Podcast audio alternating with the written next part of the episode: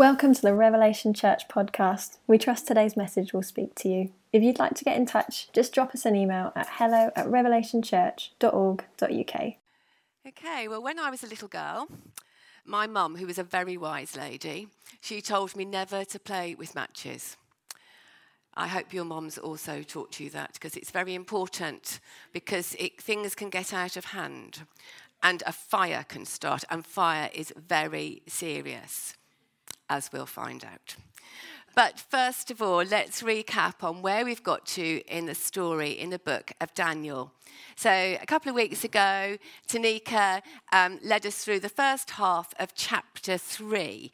And if you, you know, then um, King Nebuchadnezzar, king of Babylon, he had um, built this massive statue of gold. And he had ordered everybody to bow down and worship this golden statue. And it seems that the reason he did this was a, a sort of a direct um, response to what happened in chapter 2 when um, he had had a dream and Daniel had interpreted this dream the dream was of a massive statue, but this statue, the head was of gold, the body of silver, the next bit bronze, and then there was iron, and then bits of clay and iron. And the interpretation that God gave Daniel was that um, the head of gold was the Babylonian Empire, the kingdom, King Nebuchadnezzar's. Then there'd be another one, then another, and they'd get sort of worse and worse. And then God's kingdom would come and smash them all away. So at the time, King Nebuchadnezzar was sort of very amazed and impressed and said that, you know, God's amazing. Anyway, by the time we get to chapter 3, he's obviously changed his mind again. And he decided he was going to change the course of history, that um, his kingdom was not only going to be the head of gold, it was going to be the whole statue gold. Just his kingdom forever. Actually, it has been said it was only gold plated, this statue. So make of that what you will. But that was where we were going.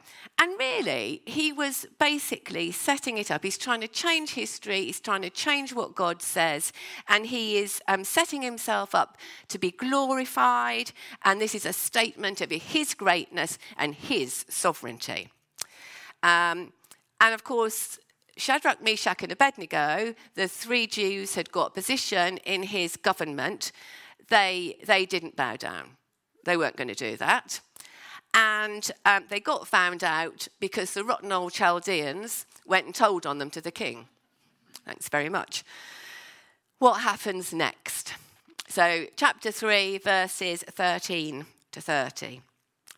Then Nebuchadnezzar, in a furious rage, commanded that Shadrach, Meshach, and Abednego be brought. So they brought these men to the, before the king.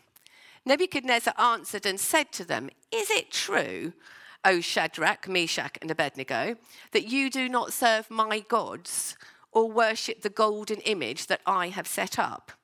Now, if you are ready, when you hear the sound of the horn, pipe, lyre, trigon, harp, bagpipe, and every kind of music, to fall down and worship the image that I have made, well and good. But if you do not, worship, you shall immediately be cast into a burning fiery furnace. And who is the God who will deliver you out of my hands? Shadrach, Meshach, and Abednego answered and said to the king, O Nebuchadnezzar, we have no need to answer you in this matter. If this be so, our God, whom we serve, is able to deliver us from the burning fiery furnace, and he will deliver us out of your hand, O king. But if not, be it known to you, O king, that we'll not serve your gods or worship the golden image that you have set up. Then Nebuchadnezzar was filled with fury, and the expression of his face changed against Shadrach, Meshach, and Abednego. He ordered the furnace heated seven times more than it was normally heated. And he ordered some of the mighty men of his army to bind these guys and to cast them into the burning fiery furnace. These men were bound in their cloaks, their tunics, their hats, and their other garments, and they were thrown in. Because the king's order was urgent and the furnace overheated, the flame of the fire killed those men who took up the guys, and these three men fell bound into the burning fiery furnace. Then King Nebuchadnezzar was astonished and he rose up in haste. He declared to his counselors, Did we not cast three men bound into the fire? They answered and said to the king, True, O king. He answered and said, But I see four men unbound, walking in the midst of the fire, and they're not hurt. And the appearance of the fourth is like a son of the gods. Then Nebuchadnezzar came near to the door of the burning fiery furnace. He declared, Shadrach, Meshach, and Abednego, servants of the Most High God, come out and come here. Then Shadrach, Meshach, and Abednego came out from the fire. And the satraps, the prefects, the governors, and the king's counselors gathered together, and they saw that the fire had, had not had any power over the bodies of these men. The hair of their heads was not singed, their cloaks were not harmed, and no smell of fire had come upon them. Nebuchadnezzar answered and said, Blessed be the God of Shadrach, Meshach, and Abednego, who has sent his angel and delivered his servants who trusted in him and set aside the king's command and yielded up their own bodies rather than serve any and worship any God except their own God. Therefore, I make a decree. Any people, nation, or language that speaks anything against the God of Shadrach, Meshach, and Abednego shall be torn from limb to limb, and their houses laid in ruins, for there is no other God who is able to rescue in this way. And then the king promoted Shadrach, Meshach, and Abednego in the province of Babylon. So it's all very dramatic stuff. Let's have a look, first of all, then, at how these guys with the very long names managed to stand firm under pressure. Well, one commentator has highlighted three things that gave them strength to stand firm. The first one was they knew that their God was sovereign, He was the one true God. They knew the scriptures, their scriptures in the Old Testament up to that point. And in a sense, one thing led to another. Because of that, they were willing to accept the consequences of standing firm. They knew that their God is the one true God. And they also knew that things went wrong throughout their Jewish history when the Jews compromised and turned to other gods. And in fact, that's how the Jews found themselves in exile in Babylon. And they were also convinced that while they were there in Babylon and in the positions of authority that they had been given, that firstly, they were actually serving God rather than Nebuchadnezzar. God is sovereign. In their scriptures, they would have read about the Ten Commandments, which say, "You shall make no other God, you shall have no other gods before me, and you won't make for yourself a carved image or any likeness of anything, and you won't bow down and worship it and serve it." They knew that. In a sense, at that point, it was end of story, nothing to debate. But I think it was so much more than just acknowledging the law so I suppose we'd better obey it, poor us. It was actually true faith based on their knowledge of God's sovereign character and power. And that made them willing to stand firm and accept the consequences, which were very serious ones, of standing firm. And they were able to answer the king and say, Our God, whom we serve, is able to deliver us from the burning fiery furnace, and he will deliver us out of your hand, O king. But if not, be it known to you, we're not serving your gods and we're not worshipping. God, whom we serve, is able to deliver from the fiery furnace, and he will deliver us out of your hand. I, just wonder about this. I wonder if, this is actually two different things. It could just be a very clever literary device to emphasize. But I, I think that they, I know that they would have believed that whether or, God, whether or not God chose to deliver them from the fire, he would ultimately deliver them from death. Think the concept of an afterlife in the Old Testament is perhaps less clear and defined than in the New Testament. But we read, say, in Hebrews 11 of Enoch, that like by faith that pleased God, Enoch was caught up and taken to heaven. So he would not have a glimpse of death. They, they knew there was more to come. Um, and they would have known Job's words um, many years before, who in Job 19 said, I know that my Redeemer lives, and at the last he will stand upon the earth. In the Amplified, it says, I know my Redeemer and Vindicator lives. I love that. So they were assured of God's power. They knew that God had the power to deliver them from the fire, but he, they were also assured that come what may, he would deliver them for eternity from death. And that gave them the strength to bow down to his sovereignty and not the king's, come what may. And what about us? How do we also stand firm under pressure? In the same way, I think we, it's the same template for us. We need to be assured that God is sovereign it's very easy to love Jesus, isn't it, as our Saviour. Oh, He's done all these amazing things for us. We love Him so much. He's delivered us, He's given us life. Of course, all true, absolutely brilliant.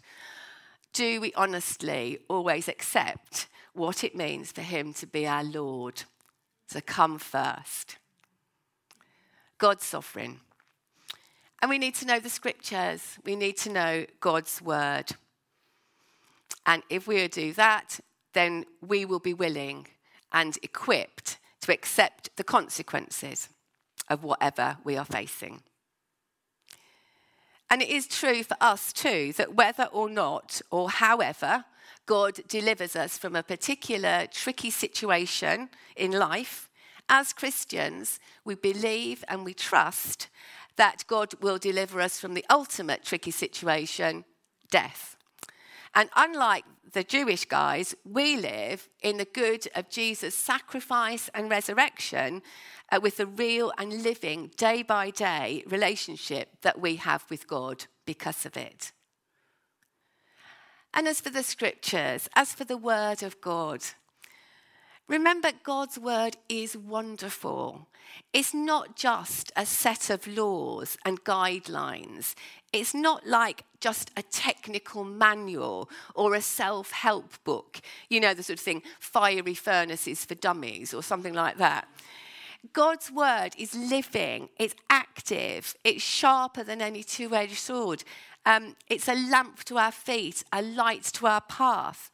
When the heat's on, it's getting a bit hot. When the heat's on, God's word, it not only guides us and informs us, it actually can change us. How we feel about something. It stirs us. It assures us that we can cope through God's strength. It opens our eyes. I've read that verse so many times, I didn't see that before. God's word is the most precious gift to us. Let's really appreciate it and use it especially when the heat's on.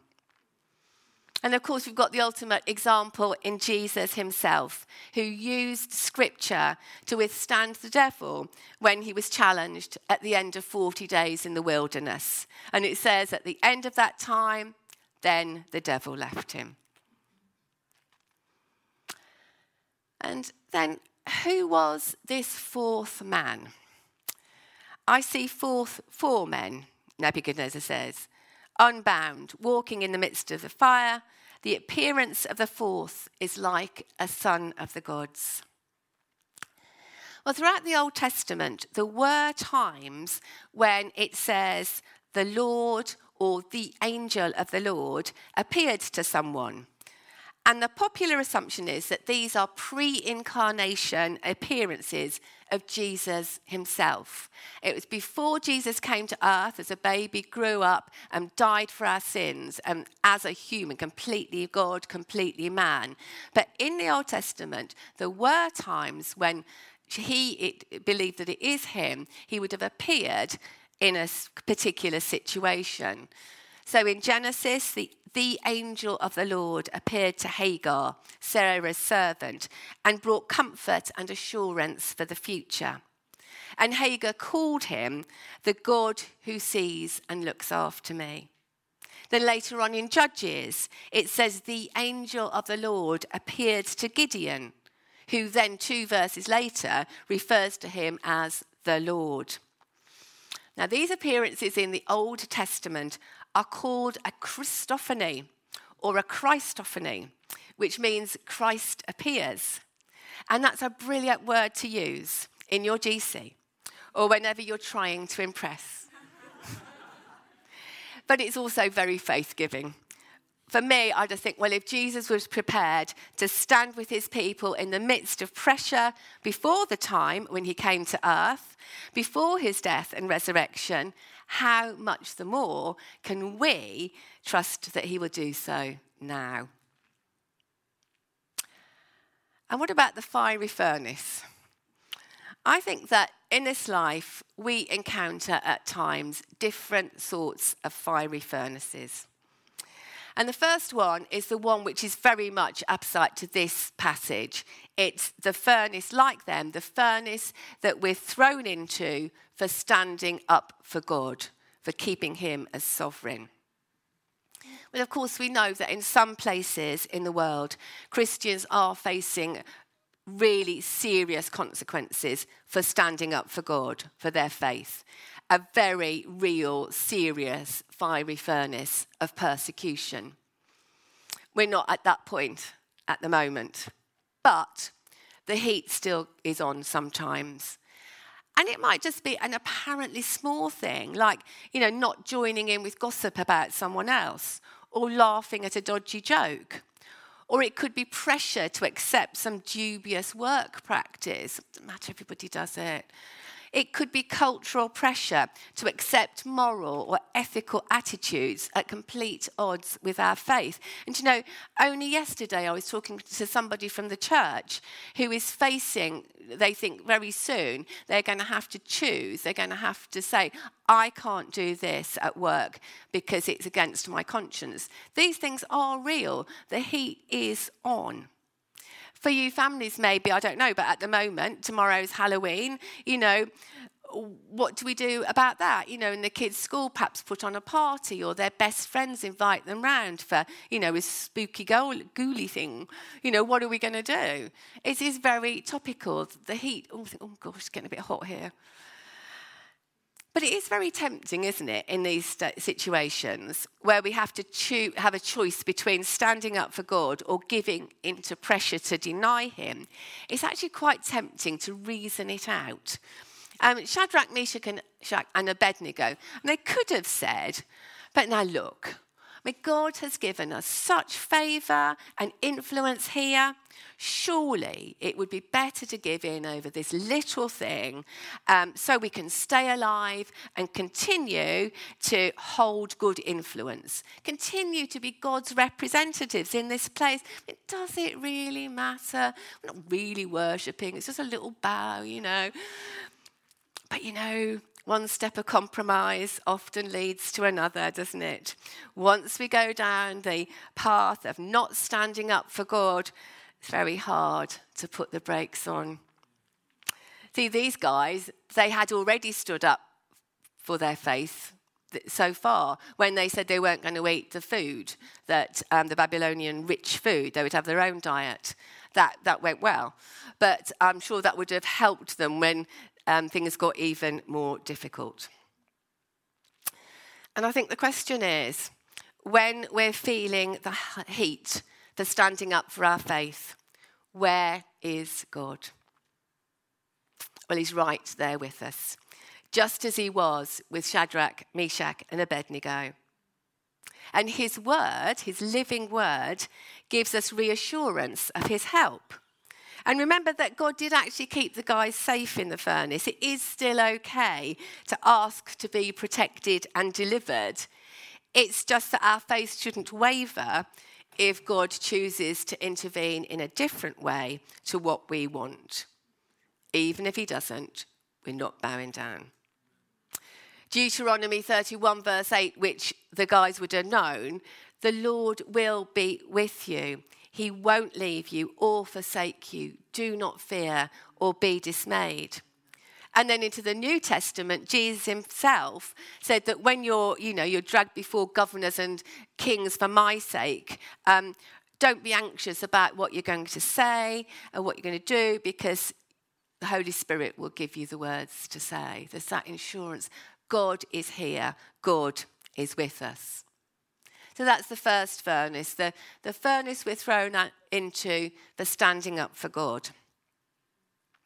Another furnace, furnace that we, we find ourselves in sometimes in life is the one we, we don't have any choice about. We just find ourselves in it through life's events and crises. These are the furnaces we find ourselves in as a result of living in an imperfect world. The cost of living is going up. We have war, which is affecting so much. People are struggling, I know, to find affordable housing. The heat's on, you can feel it. The kingdom of God is here. We know God's goodness. Prayers are answered, miracles do happen, but it's still in the context at the moment in an, of an imperfect world. One day, when the new heaven and earth are here, there will be no more death or mourning or crying or pain, for the old order of things has passed away. But at the moment, we're living in an imperfect world. In our old church in Wimbledon, there was a girl who had um, apparently a very strong and mature faith. She was really rated by a team she did Christian work with in Hong Kong. And then her father died tragically in, in a really bizarre, awful accident. I mean, it was awful, it was tragic. But she just couldn't come to terms with the fact that God had allowed this to happen. Um, and she just completely turned away from God. She didn't say, Where are you, God? She just turned away. For us, um, as a family years ago, we found ourselves in a fiery furnace of serious ill health. And it happened so quickly, we couldn't even grab the fire extinguisher. And at that time, um, Malcolm said, he said, you know, the question isn't why God, but where are you, God? God never promised to shield us from the hard times, but he did promise to be there with us. Psalm 46, verse 1, which again I think that Shadrach, Meshach, and Abednego would have known. God is our refuge and strength, a very present help in trouble.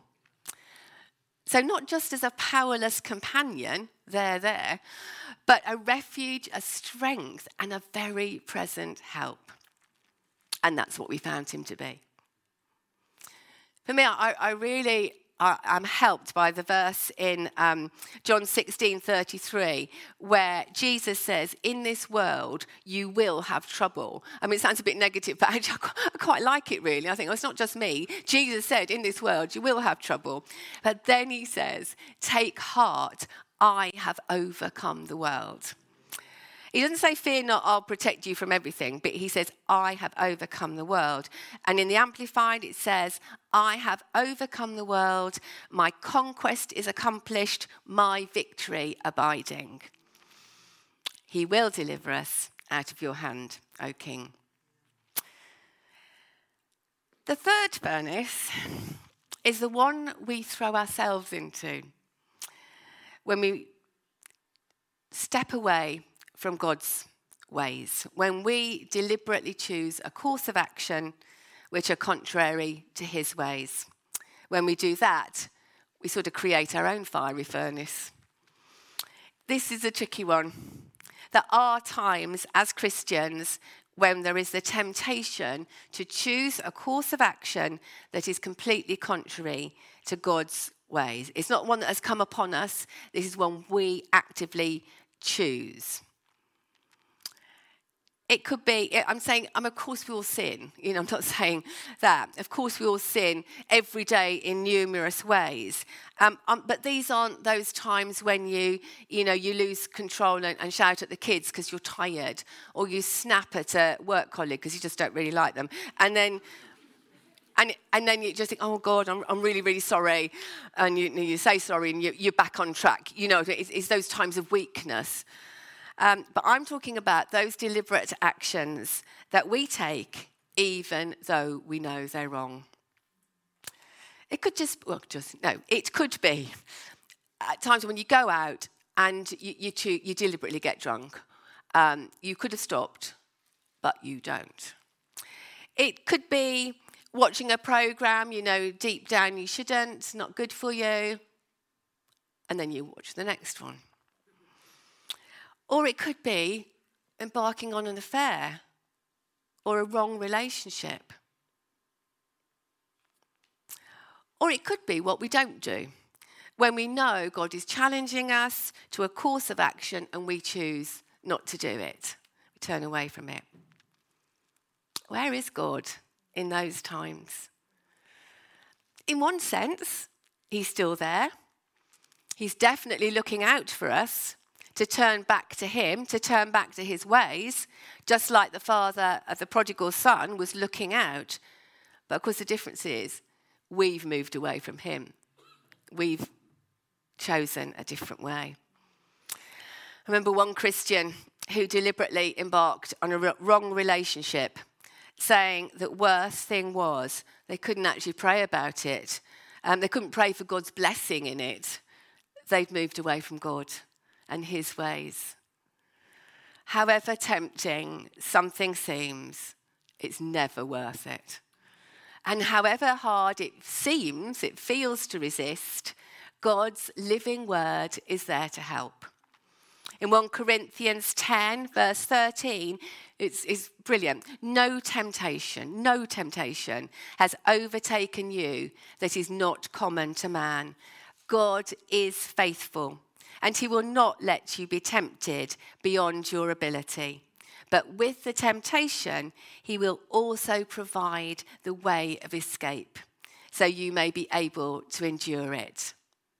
And then in Hebrews um, 4, talking about Jesus, um, it says we don't have a high priest, that's Jesus, who is unable to sympathize with our weaknesses, but one, it's amazing, who in every respect has been tempted as we are, yet without sin.